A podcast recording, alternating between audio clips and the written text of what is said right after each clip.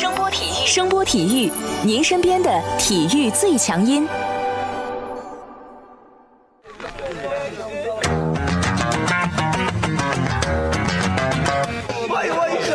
Yo, yo, it's boogie time, so come on, let's swing it, alright? 看 NBA 风云，聊 NBA 故事，这里够有趣，这里够专业，没错，这里就是大话 NBA。I be the show, make a room, shake it, shaking it down. I be the nigga with a high profile. Everybody come on, we be the shakers with a crazy style. And then shocking the world, cause with a flow, shake his speed, make us rockin' the city. 欢迎大家来继续收听我们的大话 NBA 节目，我是有才哥。大家好，我是小老弟。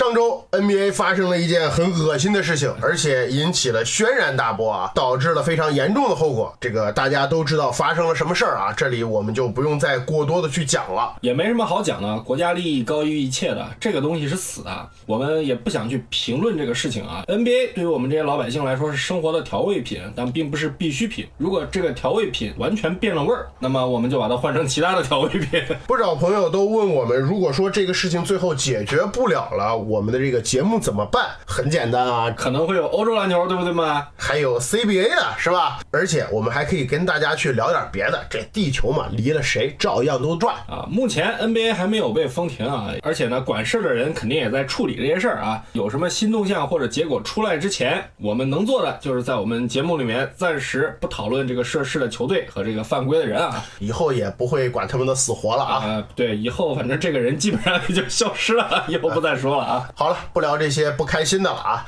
这个季前赛已经打了过半了啊。我们节目播出的时候，距离新赛季开始还有不到十天。在季前赛阶段，我不知道小老弟有没有哪个球员让你印象特别特别深刻的？一般季前赛大家都是关注些明星的首秀之类的，剩下的就是关注一些比较拔尖的这些新秀吧。一般新秀们都会在夏季联赛上场，但考虑到这个季前赛里面有更多的现役 NBA 球员和明星会打，而且呢比赛的强度其实是比较接近常规赛的，所以我个人觉得季前赛里面啊这新秀的表现可能会让我更感兴趣一点。你要说哪个球员，那肯定就是这个西安威廉姆斯啊。或者我们在很多其他报道里面看到的叫蔡恩·威廉森了啊。不管怎么样啊，这个名字大家都知道是说谁啊。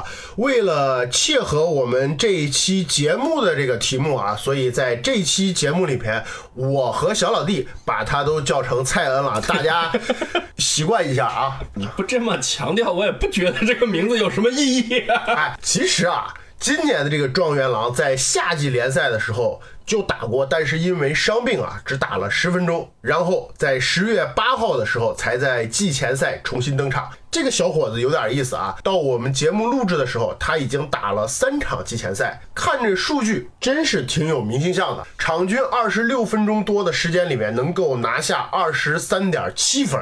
得分这玩意儿吧，你说你这。状元吧，被捧得神乎其神的是得个二十多分，其实我觉得真倒没什么。但是季前赛看完之后，我确实对这个家伙开始感兴趣了，因为直观的感觉就是天赋真的非常好。来来来，好好谈一下你的感受。这 NBA 这个吹状元，其实大家都知道，不光状元，只要是稍微拔尖点的新秀，年年都被吹得神乎其神，基本上捧上天啊。蔡恩在参加选秀前也是被各种媒体啊给捧得非常高，这其中。捧得最凶的就是他的身体天赋，不少球迷其实，在三月份看这个杜克的比赛啊，主要也是冲着他去看的。当时在 NCAA 里面，他的这个身体天赋啊，在大学里面确实鹤立鸡群。你说这强壮的身体，这爆炸的弹跳能力，在这个大学生联赛里面，完全就不像一个大学生啊！是不是一度感觉有改骨龄的这个嫌疑啊？对对对对对，少带节奏啊！都大学生了，你改骨龄有毛线用啊？对不对？反正这个蔡恩的身体条件确实很出众啊，两米零一的身高，一百二十九公斤的体重，据说他的原地弹跳是九十一厘米多。助跑起跳高度是一百一十六点八厘米，这个高度是非常高的啊！我印象里是两千年扣篮大赛的吧，卡特好像持球的起跳高度是一米一左右啊。当然这个没法直观的去比较啊，毕竟他是助跑起跳，他不是持球起跳啊。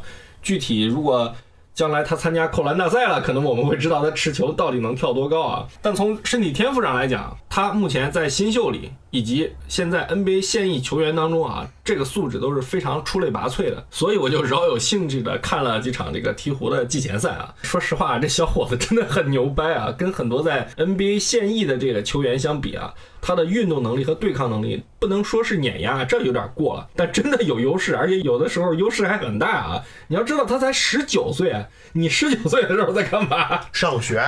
哎，哪一场你印象比较深刻的？打爵士这一场吧。为什么这场？这场球啊，爵士在前三节基本上用的是上个赛季他们的主力和主力替补。开场用的是罗伊斯·奥尼尔，替补上来的是杰夫·格林以及他们的这个玄冥二老 博格达诺维奇和英格尔斯，是吧？对对对对，这几个人全部跟蔡恩在比赛里面有直接的一对一对位，而且这些人里面，你看啊，特点都不一样，有身体好的，对不对？罗伊斯·奥尼尔，哎，对对对，你很直观的感受就是啊，这罗伊斯·奥尼尔这个二十六岁的一个相对比较成熟的球员，爵士这两年一直在使用的一个悍将。你面对蔡恩，他的身体上别说有优势了，我感觉就是防守的时候，他身体上能不吃亏，其实就很不错了啊。介绍一下罗伊斯·奥尼尔这个数据啊，罗伊斯·奥尼尔是一米九八的身高，体重是一百零二公斤，轻了二十七公斤是吧？对，跟蔡恩相比来说的话，那就是少了一袋大米的重量啊。这重量你放在蔡恩身上，你别管他是肌肉还是肥肉啊，这跑起来拽人身上，一般人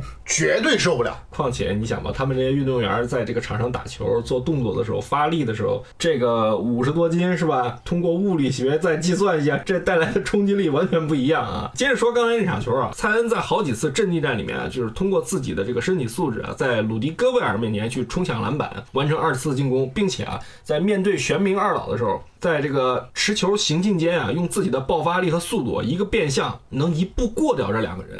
说实在的，我真的觉得很夸张。咱们不去聊什么折叠啊、拉杆什么的啊，我其实很同意小老弟刚才这个观点。蔡恩的身体天赋真的诠释了那一句话“肉眼可见”。这场球我印象特别深的就是蔡恩在几次反击的时候都没有得手，但不是说他不好啊，因为这几次反击里边，蔡恩基本上都是被犯规了，因为他太快、太强壮了。爵士这帮人用常规手段已经拦不住他了。印象里就开场罗伊斯·奥尼尔在他反击上篮的时候切球切成功了啊。后面我印象里基本上在退防的时候，他防蔡恩的时候全部失手的。而且呢，在进攻上啊，蔡恩这几场球真的只有十九岁吗？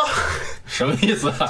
哎，你没发现他的这个命中率高的有点吓人吗？这个确实有点过分啊！第一场打老鹰，其实他的这个命中率很正常。作为新秀来说，你打个季前赛百分之四十六的投篮命中率，我觉得这没什么好说的啊。然后紧接着打公牛就夸张了啊，他的命中率是百分之九十二点三，一共出手了十三次，这场比赛得了二十九分吧，我印象里啊。然后打爵士百分之七十五的命中率啊，出手了十二次，真的就像刚才有才说的，他是个新秀吗？他这三场球里面，除了一个大空位的三分，基本上的得分全部在内线靠近篮筐的位置。这个我觉得作为一个新秀来说也是很厉害的。蔡恩这三场球啊，咱们实话实说，队友喂饼喂的其实并不多，实打实是他自己要到了位置或者接球后，通过一对一的这个能力啊去强打。打老鹰咱们不说了啊，第一场复出找找状态，而且毕竟嘛，这老鹰好像菜一点儿。打公牛，基本上两支球队都是在快节奏的这个攻防里面进行比赛啊。蔡恩在快攻推进的时候，给了对手一个很大的一个压力，而且他速度也很快，反击的时候擅长抓对手这个内线回防慢的机会啊，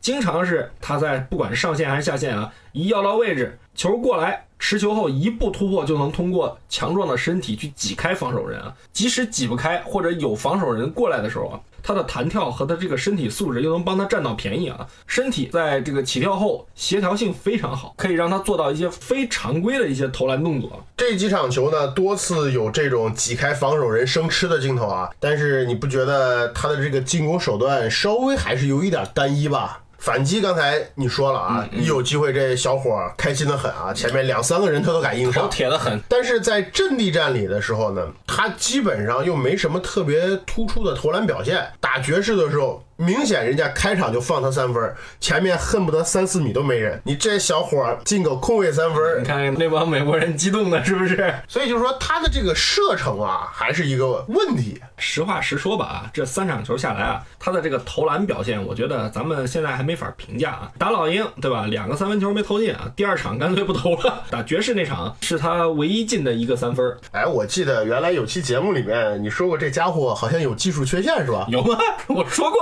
说没说过我也忘了啊，但杜克的比赛当时我看了，我对蔡恩的技术直观的感觉啊，我觉得还是有点粗糙啊。他的身体真的特别好，我觉得就好到在大学的比赛，他完全可以忽略掉他技术的一些短板吧。这个 NBA 有很多这种先例嘛，因为身体天赋太好，导致到后面慢慢慢慢开始靠天赋吃饭，就忽略了对自己技术的打磨。反正在这一点上，我对蔡恩还是持一点这个保留态度吧。为什么这么说呢？这三场球啊，其实蔡恩在进攻端的跑动，你仔细看一下，他并不多。打公牛这一场是最明显的，基本上是散步的节奏。打爵士好一点，也就是上来挡拆后跑两步，他跟持球人的联系还是太少，基本上跑不出什么太好的位置，就是等着队友给喂啊。打公牛的时候不是挺多空位篮下得分吗？这怎么说人家不跑嘞？打公牛那场，霍勒迪是首发，这哥们儿说实在的，人家是成名的球星了，打的比较无私吧。而且霍勒迪在场上的时候，你公牛的防守重心肯定要注意他的。霍勒迪一牵制住对手，加上本身霍洛迪也是有比较好的一个组织能力的，这蔡恩自然会获得更多的机会啊。打爵士，你看霍洛迪没上，你就能清楚的看到鹈鹕队里能传球的其实也就球哥了啊。球哥倒是能做到这个球领人，蔡恩的跑动也显得勤快了啊。但面对防守更好的这个爵士啊，他自己跑出来的机会其实很少，这就让他的进攻手段就显得过于单调了。拿到球就一条路，挤开防守攻框。你再厉害，说到底了，这是季前赛，人家跟不跟你较劲是一回事儿。而且这些 NBA 的球员也是第一次跟他一起同场竞技，别人也没有太了解你嘛。况且我觉得啊，他还没有遇到那些真正的。所谓精英级别的防守者吧，也可能是跟队友这个默契还需要一段时间磨合吧。毕竟鹈鹕目前的阵容基本上全是新人，大家都是需要去彼此熟悉的。从目前鹈鹕这三场球对他的使用来看啊，我觉得鹈鹕基本上把它定义成了一个三到四号位的一个终结强点吧，没太看出来金特里决定到底怎么使用它。或者说要为他设计什么样的战术？当然了，这毕竟就是季前赛嘛。咱们只能说从他目前的表现来看，我觉得他是一个特别需要空间的得分手。他跟英格拉姆还不太一样，这也可能会成为新赛季鹈鹕的一个看点吧。说起来，不少球迷都开始畅想鹈鹕新赛季的一个首发。我们不少听众也在群里开始讨论鹈鹕新赛季如何去排兵布阵的问题。对于这个，你怎么看？这个我觉得是个很复杂的问题啊。呃，首先啊，看鹈鹕的排兵布阵，咱们得先弄明白一件事：鹈鹕这支球队对英格拉姆和蔡恩到底是准备如何定位啊？蔡恩这新一代的天选之子，不可能不培养的。但你从这三场球来看啊，他跟英格拉姆基本上是没法形成配合。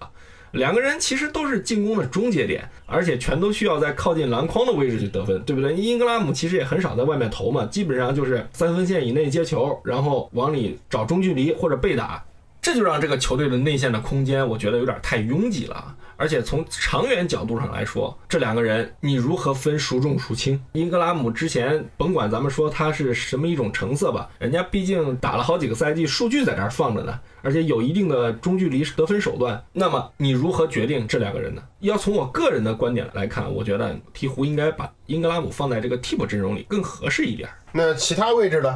其他位置，球哥雷迪克，我觉得应该是球队的这个首发后场，霍勒迪打三号位，跟蔡恩和费沃斯组成这个前场组合，我觉得这是一个比较合适的配置吧。雷迪克和霍勒迪其实有很好的投射能力啊。球哥其实也不算粘球啊，而且呢，这个夏天呢，从原来的歪把子甩狙变成了正经投篮。这三个人加上以前经常提到高位的费沃斯，我觉得完全可以给蔡恩足够的空间，在新赛季里面去打怪练级啊。英格拉姆在替补席上，你作为主要的得分手。他也能得到足够的球权。蔡恩不需要球权吗？你这首发里面，霍勒迪和球哥基本上就把球权给分完了呀。他要球权干什么？你告诉我，你要是要到位置了，或者跑出机会了，球给你，你放进去就好了。你怎么？你还准备让他清空一侧，持球单打？要是真这么搞，我觉得蔡恩也不是没有这个能力，但我对他的这个运球技术和持球攻的这个技术啊，还是持一定怀疑态度的。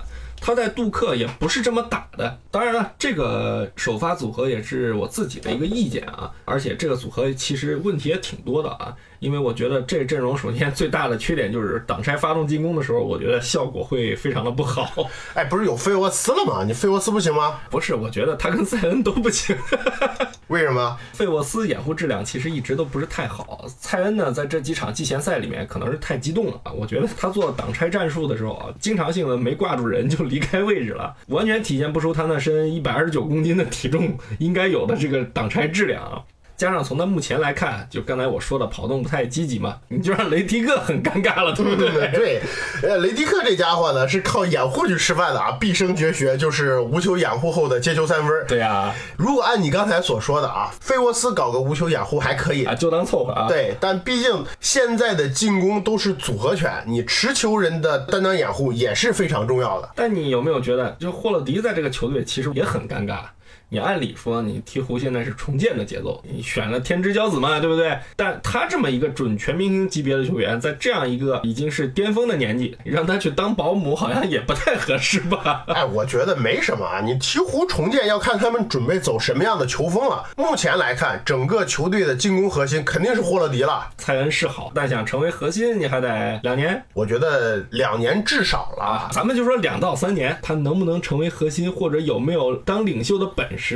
目前咱们只能说还有一说呢。反正我觉得鹈鹕和霍勒迪都应该不会太着急，反倒是英格拉姆，我觉得会有点尴尬。那这没办法了，这正好合同年嘛，对不对？球哥是鹈鹕点名要的，而且球哥的这个新秀合同应该是还有两个赛季。英格拉姆呢，虽然也是主要筹码之一，但他这个打法这几年基本也就固定了。我觉得横竖也就这个样子。从天赋上来说啊，未来想跟蔡恩争，我觉得是不是有点难呢、这么看衰他呀？反正我觉得这两个人从功能上来讲，目前来看是重叠的。而且呢，我个人认为啊，这鹈鹕应该会在交易市场开启之后把这个英格拉姆交易掉，不然你合同到期了怎么续啊？你把他留下来当个二当家或者三当家嘛。哎呀，现在 NBA 这种不上不下、食之无味、弃之可惜的球员是最难给合同的，因为他们的硬实力不够强，或者说他们的硬实力没到那根线。球队首先是要给球队里面的绝对核心留位置和空间。那么对于这种接近于核心但又没过那根线的球员，最后只能去放弃。就是之前我挺看好那个布罗戈登，就是最好的例子。你说他能当核心用吗？也能，但是只不过效果没那么好而已。但是呢，他又很强，怎么开合同？没法开，最后只能放走。对于鹈鹕来说，我觉得最好的结果就是英格拉姆新赛季一开始很快的就打出了身价，有成为明年市场上大鱼的一种可能性。然后鹈鹕就可以评估了嘛，对不对？我到底是留着用，还是当做资本去搞筹码去，甚至到明年先签后换，你都是一个很好的选择。毕竟明年市场上好像没有什么人吧。好像今年特别流行这么搞，很多球星都是先签后换对，然后去的新的东家。你拉塞尔啊、杜兰特呀、小吉米啊，对不对？好像现在球队也都学精了。另外一个原因，我觉得鹈鹕可能会考虑交易他，是出于就是球队目前现状的一个考虑啊。如果能用英格拉姆换一些就是实力比较出色的这个角色球员，或者一些未来建队的筹码，对于鹈鹕来说也很合适。因为目前他们的当家球星霍勒迪，二零二一年赛季结束之后啊，就是球员选项了。呃，想留住他，你得给他看到点希望。毕竟嘛，这家伙也是跟浓眉一起把鹈鹕带到了西部半决赛的一个功臣，而且呢，年龄也并不是说很大。蔡恩吧，不是说没这潜力，但这事儿就跟刮彩票一样，你得刮开了，你才知道是特等奖还是两千块钱。哎，你的意思就是蔡恩也可能水哎，是吧？不不不，你怎么能这么挑事儿呢？别争论，你就是这个意思啊。不不不，不是不是不是，我真是觉得这小子能成事儿啊。但能不能成大事儿就不知道了，毕竟嘛，刮奖也有个时间啊。但现在鹈鹕很尴尬的是，人家霍勒迪也不能一直等着你。鹈鹕今年的阵容看着挺完整，但雷迪克的合同是两年，而且年龄已经在那放着了，对不对？肉眼可见，正好跟霍勒迪跳出合同的时间是对接上的。费沃斯的合同新赛季结束也就到期了，剩下的人里面也就哈特、呃米勒、奥卡福这些人算是能打上球吧。这种阵容和实力，你放在西部是是完全不够看的。而且他们队里还有太多的年轻人需要锻炼。蔡恩跟球哥就不说了啊，光今年的新秀，他们就有个八号秀海斯和十七号秀亚历山大沃克要锻炼。再加上英格拉姆和哈特，你不觉得年轻人是不是有点太多了？霍勒迪虽然说现在嘴上没说吧，但人家也是要成绩的一个成名球星，而且联盟里现在有很多的 NBA 球员普遍认为他被低估了。你这个节骨眼上。鹈鹕在准备让霍勒迪去一带四练级，这不是明摆着坑人家吗？哎，一带四没这么惨吧？你鹈鹕目前这个状态，新赛季你就一点觉得机会没有吗？那咱们来简单掰扯掰扯嘛。整个西部新赛季竞争肯定会非常激烈，各支球队的战斗力更接近了。洛杉矶那两个队，以及被我们挂进黑名单的那个球队，这三支队都是手握着联盟双子星超巨组合的球队。勇士虽然代打业务不干了啊，但手里还握着库里、格林。克雷伤愈归来，完事儿，他们其实还是一条好汉。不要因为就是勇士走了杜兰特，走了伊戈达拉，好像觉得哎呀这个天塌了一样。我觉得不是这么回事儿的。掘金的硬实力在那儿摆着呢，你又不能指望着约老师回 NBA 还在替补里面玩过家家吧？这不现实啊！更何况人家今年夏天主力框架一个没走，还补了一个实力派的锋线格兰特。你家利指导和爵士这两个队看着没上面这帮的人凶，但这两支球队谁敢轻视？人家年年都被轻视，但这两个队年年常规赛成绩都好，你这个事儿怎么解释嘛？对不对？对，也是啊，这都七个强队了，再加上马刺啊，老牌强队马刺也算上，甭管他什么一个状态，都得把他算成强队，这就八支球队了。这已经是鹈鹕很难翻越的群山了啊！这八支队咱们先不谈，鹈鹕如果他们想出成绩，最直接的竞争对手国王、雷霆、独行侠这三个队的实力，你可是很难说清楚的。国王这两年一直打得不错啊，已经出现了摆脱鱼腩球队这个名号的势头，两个年轻球星成长得非常快，整个球队的氛围也很好。雷霆呢？都觉得人家不怎么地了，但是我觉得吧，这个事儿打了才知道。连森林狼和太阳，我觉得可能在新赛季都想争一争，毕竟烂的时间太长了。而且呢，刚才说过的这几支球队，其实球队里都有比较出色的球星。西部确定摆烂的，到目前为止只有一个灰熊。鹈鹕，我觉得啊，在新赛季里面，如果他们想出成绩的话，真的是处境会非常艰难的。那就干脆练级好了嘛。但你练级，就回到刚才提到那个问题了，霍勒迪怎么办？你敢让他有什么风吹草动？你看吧，联盟只要是有点想法的球队，或者说缺核心的球队，都会蠢蠢欲动的。热火前一段时间还跟雷霆因为保罗的事在那儿相互博弈。如果说霍勒迪这边敢有什么风吹草动，你看热火立马调转枪口就去找鹈鹕了。不过我觉得吧，对于霍勒迪。自己本身来说，他也应该会心里做好一定的准备，就是在新赛季，当球队走了很多骨干球员，来了一批新的球员，进了一些新秀之后，球球队在今年的成绩肯定会不如以往，所以他这个心态会慢慢慢慢稳定住。主要是要看新来的这一批人，包括蔡恩有没有那种未来可以去发光发热的这种潜力。我觉得吧，因为现在霍勒迪的具体想法咱们也不知道，鹈鹕也没有对外。宣布他们新赛季的一些真正意义上的部署，我们能看到的就是肯定要给年轻人机会，要锻炼这些年轻人。但究竟怎么回事，我觉得也很不好说。而且就像你刚才讲的，啊，年轻人多，有高质量的年轻人也多，他们需要多长时间兑现自己的天赋？我觉得这个也是很考验。鹈鹕和霍洛迪的耐心，那我们就拭目以待吧，看看当新赛季开始之后，蔡恩菜不菜是吧？哎，终于点题了啊！我们就看看蔡恩菜不菜，然后鹈鹕这支球队这帮年轻人会打成什么样？霍洛迪在这帮年轻人为主的球队里边会有怎样的发挥？这都是新赛季鹈鹕的一大看点，我们到时候会再次的去关注这支球队的。好，这一期的大话 NBA 节目就跟大家聊到这里，感谢大家的收听，我是有才哥，感谢大家的收听，我是小老弟。